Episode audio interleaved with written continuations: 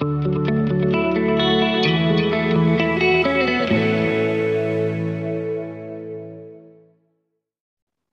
everybody, and welcome to this episode of Elections on Tap with your host, Miles Wilburn.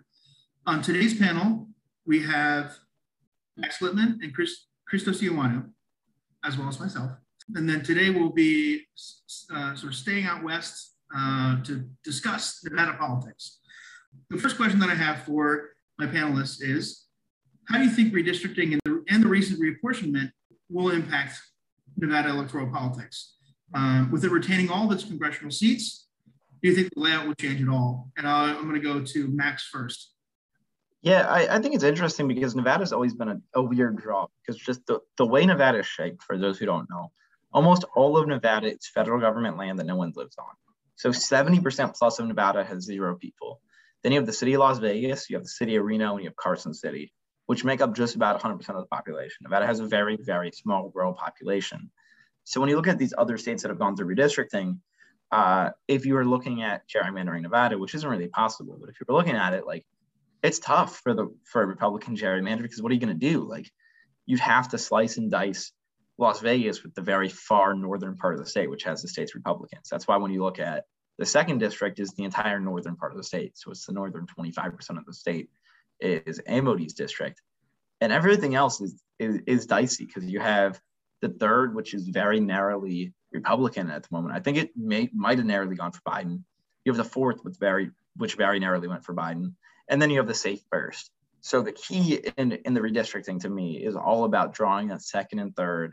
I'm sorry, all about drawing that third and fourth to retain Democratic seats. And it's a tough draw because you can't you can't give the second too much. But uh, like if you look at currently, the most dangerous one is Nevada's fourth, which has a ton of area but the area once again is almost all government land. So it has a ton of northern Las Vegas, the northern Vegas suburbs, and then a ton of empty land. And then you have the third, which is uh, like everything south of Vegas, really, and it's very tribal, I believe, pretty sure, uh, which is pretty good for Democrats. So I think the key is really getting the amount of people in third and fourth right for the Democrats, and making sure that you you can retain these even I mean, the question goes to whether Hispanics stay largely Democrat or not. So you have to draw where if Hispanics stay leaning Democrat, you you have a very competitive chance no matter where in Nevada. And if you don't, you're going to have to give some places some of the first part of Las Vegas to keep them keep them safe. Well, you, Christos, what do you think? I really basically just agree with everything Max said. I don't have too much to add. Uh, again, especially the point being with it depends on how the third and fourth districts are drawn because that first is going to end up, you know, solidly Las Vegas, solidly Democratic and you know it, it basically depends how how much of the outer las vegas suburbs are they willing to cut up between that uh, the third and fourth? Because the second is just up there it's doing its own thing it's probably going to go right either way. But again third and fourth it's a bit of a balancing act for uh, for democrats you know if they want to see again just if they can go ahead balance that out fairly the uh, it being Las Vegas and the uh, egg, uh, and again just surrounding population in the area, because you know Nevada is not an exciting state. I apologize to anybody who may be from Nevada. Uh, you know, you got Las Vegas, but you know who knows what happens there because it all stays there. But other than that, you don't have too much. I the most I know about Nevada is from my hours upon hours put into American Trucking Simulator. so really fun game, by the way. Sounds dumb. It's really fun. Um, but yeah, just long winding answer to say, I agree with Max. I, re- you know, it's not losing or gaining seats. I really don't think too much is going to happen unless maybe Dems go for a more aggressive draw to get more of Las Vegas and it somehow backfires. But I don't really see that happening. Great game, American Trucking Simulator, along with Euro Simulator and Euro Simulator 2. Love that game. But I mean, I think if the Democrats really want to get try to get aggressive, they they can try to draw the northern part where banking on Carson City and Reno getting more Dem over the next 10 years and maybe try to land themselves a seat in 28. But I mean, that put Nevada plus four Dems, and that's tough to do. If if I'm the Nevada Dems, I shore up the third and fourth little, uh, and just try to keep rolling. They're they're tough wins. Like Danny Tarkanian keeps running. Like they're not easy outs, but Democrats have consistently done great with the Las Vegas Union support and with culinary support and keep winning. And that's all you have to do in, in, in Nevada and Las Vegas is if you have culinary, you have the game. So they have to keep culinary happy. Yeah, I'm just out of curiosity, because um, I, I, I'm kind of ignorant. What's the partisan lean for Nevada Second District? Nevada Second District is about plus 10 off the top of my head. Okay. Maybe a little less, actually. Plus eight, nine, 10, in that. Yeah, the first and second are roughly equivalent. I think the second is a little closer to the median than the first, because the first is just the Vegas vote sink. Uh, but then the third and fourth are pretty much even. I guess a little follow up. Are the Vegas suburbs trending similar or similarly to uh, other states' suburban areas? Yeah, Vegas is is growing incredibly fast. Almost all of the Southwest. So Vegas is in their growth uh, is growing suburbs, and the suburbs are are trending down just like everything else. Uh, but the kicker with with Nevada is Nevada's an incredibly union United because of, because of the Las Vegas casinos, and it's very Hispanic. Uh, so they're currently trending down, but it depends a lot on Hispanic trends. Which, as we've seen, as, as we've seen, and as we've talked about before, um, it's kind of a mixed bag. I mean, there, there's room for debate. I think there's going to be a massive reversion from 2020 back to the Dems winning a large percent of Hispanics. But it, I mean, it's up for debate. Like I'm readily available to debate anyone who thinks either way. Yeah, yeah, I, I think that's a, that's a really good point.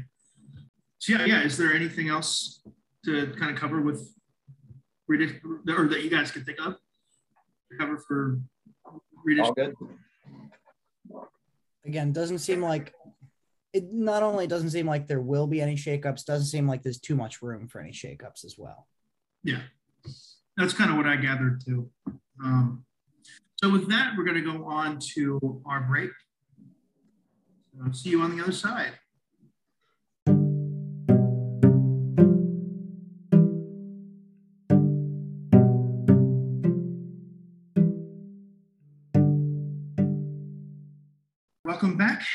To Elections on Tap. The second question that I'd like to ask the panel tonight concerns the Senate race. A little over a month ago, former Nevada Attorney General Adam Laxalt, that's how you pronounce his name, uh, announces his candidacy for the, the, the state's Senate seat. Uh, if he wins the Republican primary, he'll be going up against the current incumbent, Senator uh, Catherine Cortez Masto.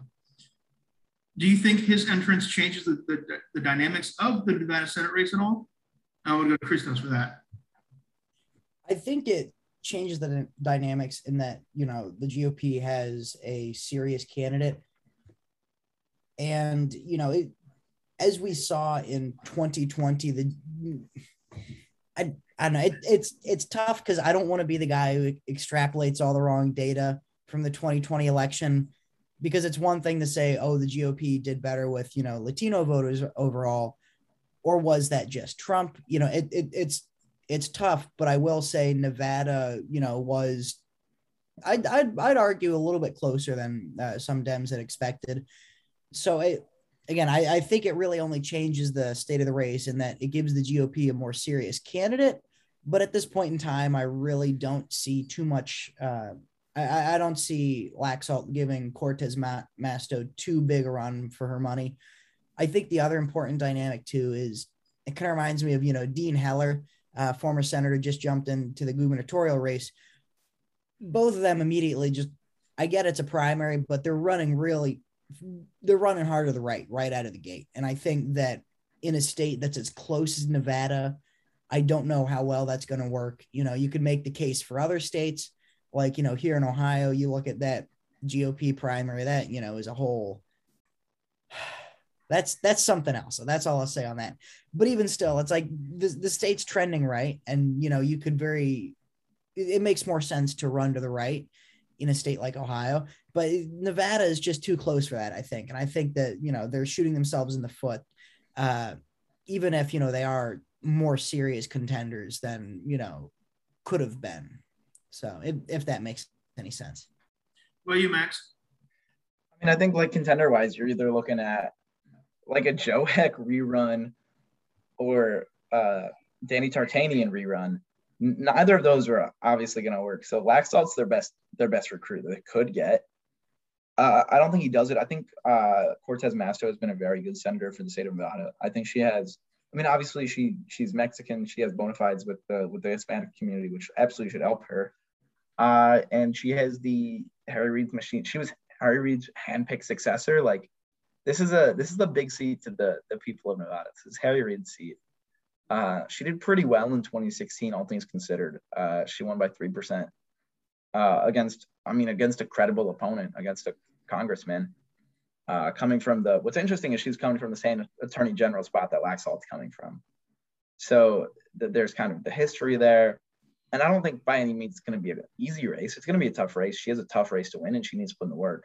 But I don't think that it would be in my top three upset chances for the Senate. Yeah, we I didn't even really know. I guess that, or I kind of forgot that the governor's race was going on. Who do the Dems have running?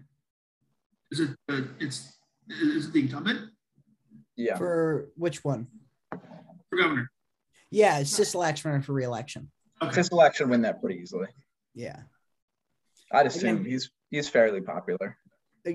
Again, it's you know, like like Max said, Laxalt's probably as good as the GOP could get. You know, Dean Heller again, I probably all right candidate because he's been around for a while. But again, like you said, CCM Senator Cortez Masto, she's been real good senator for Nevada. Sisolak's been good governor for Nevada. So the G, you know, there's good Dem quality candidates too. I guess is what I'm trying to get at. So I, I, I agree a lot. I think one of the problems with a lot of the Twitter pundits is they see like some big name Republican enter a race, and the narrative just completely shifts to the Republicans got their dream recruit, which when you have a Democratic incumbent, it doesn't quite matter. Like it's important, but a Republican dream recruit still has an uphill battle against a Democratic incumbent. And I think people struggle with how much of a factor incumbency advantages. I think a lot of people post 2016 have been thinking it doesn't matter. And it absolutely does. We've seen more upsets, sure, but incumbency is a massive advantage still. And just because you're getting your dream recruit doesn't doesn't factor out the incumbent. Are you telling me that we should just we should not give up on New Hampshire if Sununu jumps in? If Sununu jumps in, the Dems win. I don't think he wins the primary, first of all. Yeah.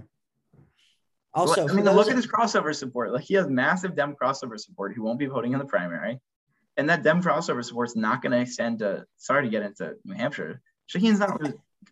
I'm not worried about New Hampshire. Like maybe I'll leave my words in a couple months, but a year and months. But like it's one of those states where I just don't see it. I just don't see Nevada. Like it's kind of a white whale for the Republicans right now. They'd love to get it. It's it's a growing state. It's a good state, but as far as the eye can see, it's I mean, it's to them, it's like it's like remember when we were talking about New Mexico won a couple months ago, how it was gonna be a close special, and it was just not whatsoever a close special. yeah. I mean, you know, this could be said about the California recall. Yeah, I, I feel like it's the same type of yeah, and but I mean New Mexico being right there is important. Like the fundamentals have not changed in any of these races just because they were a little bit different in 2020. I think that's that's true. Um, I want to pivot and ask one final question to uh, my panelists, and it's sort of as a follow up to this. How do you think the more progressive takeover of Nevada state-run politics might impact this Senate race, or has it has it has it had an impact uh, so far? But yeah, what do you think? And I'll go to Max for that. This might get me canceled along with every other take of mine, but uh, I don't like the takeover. I don't think it was a good thing. Yeah, if you want to run progressives, run progressives. I don't think progressives doing a hostile takeover of the state party is the way to go about progressivism, uh, because state parties are entrenched and they have inroads and they have connections and they win you elections. Nevada is not a state where the Democrats are struggling. Like they have both Senate seats in the go- governorship. Like the there's states where I think a progressive takeover couldn't hurt, and those are states like Montana and North Dakota, places where we don't have a shot in hell. Nevada's not one of those places. Like I don't I don't like the logic of taking over a state that has two fairly progressive senators. Like, no, it's not Arizona. Like, no one's complaining about Jackie Rosen or Cortez Masto. No one's complaining about Steve Sisolak. It's not a state that, that desperately needs progressivism. It's just a state that, for some whatever reason, it was very easy for them to take over the party. If you look at 2016, the same thing happened in the Bernie Sanders Hillary Clinton primary, where the Sanders supporters in the primary caucus went just buck wild and started throwing chairs and stuff like that for no reason the Nevada progressives are just just different, and I'm gonna stop myself there.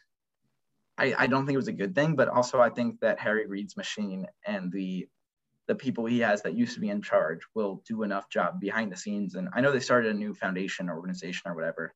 I think they'll do enough to to offset a lot of the damage. But I think there's still some institutional damage that was done in that that is unfortunate because the Dems right now really don't need that. We have enough problems. Uh, and there's enough work to do in 2022 that infighting and progressivism takeovers of a state party. I'm talking like an insurgent primary. I, I have no issue with most insurgent primaries, but the specific like state party takeover, I think is just regressive. Yeah. And what about you, Christos? What do you think? I think I kind of agree with Max here, at least, you know, from what I've seen, probably wasn't the greatest. You know, if, if it ain't broke, don't fix it. Harry Reid had a good thing going there. And like you said, you know, he still is behind the scenes. So that's honestly why I'm not too worried. Might cause a couple hiccups along the way, but I I don't think it really changes the outcome of any races anytime soon. So I would be more fun to agree. And you know, we really haven't heard a whole lot about, at least I haven't heard a whole lot about um, that aspect or the, the, the, whole takeover aspect since it happened. Um, you know, there hasn't been either much news or just not a lot's going on.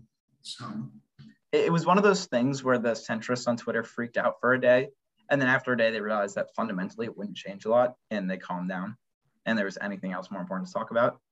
On the face of it, it looks bad. It, it's not nearly as bad as, as, as it seems if you're a centrist in Nevada.